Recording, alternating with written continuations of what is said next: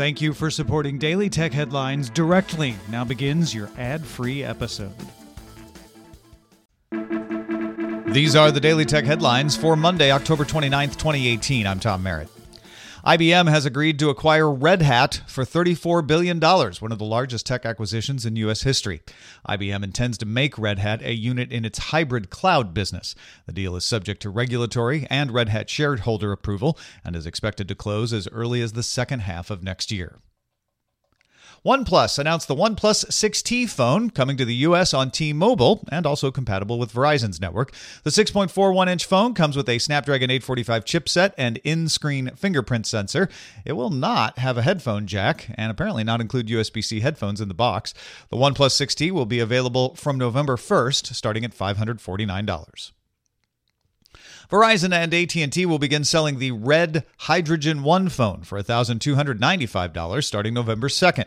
It has a screen described as holographic and the ability to record video in 3D to be played back on that screen. The Verge says the phone does not live up to the hype in its opinion. Microsoft is adding sandbox mode to its Windows Defender antivirus software. That's a mode that keeps programs isolated from the rest of software. Chrome uses it. That way, it reduces the chance of damage from the sandbox software spreading to other parts of the operating system. A social network called Gab has been dropped by PayPal, Stripe, Joyent, Medium, and GoDaddy. Gab hosted an account and comments made by the person accused of Saturday's mass shooting in Pittsburgh. Gab bans explicit advocacy of violence but does not police hate speech. Google banned Gab from the Play Store last year because of its lack of filters. Sony announced that 20 games will ship on the miniaturized PlayStation Classic when it goes on sale December 3rd for $99.99.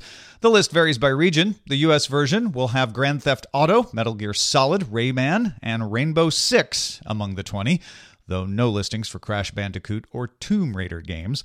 The Japan version will come with Parasite Eve and Saga Frontier, among others. XDA and Kieran Quinn discovered code references to PlayPass, apparently a subscription service for Android apps.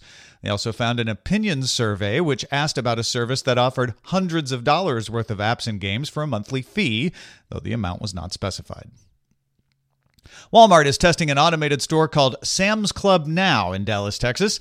The company will use it to try out new technology. A scan and go app will let customers scan items as they put them in their cart and then pay for them on their phone.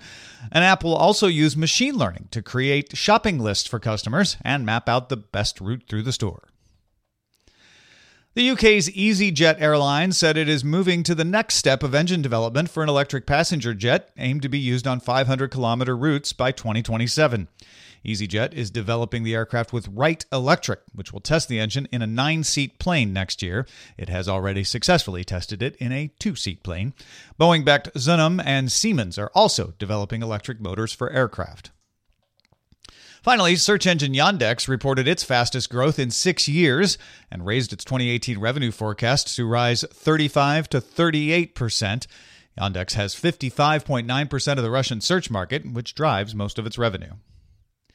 For more discussion of the tech news of the day, be sure to subscribe to dailytechnewsshow.com. Thanks for listening. We'll talk to you next time.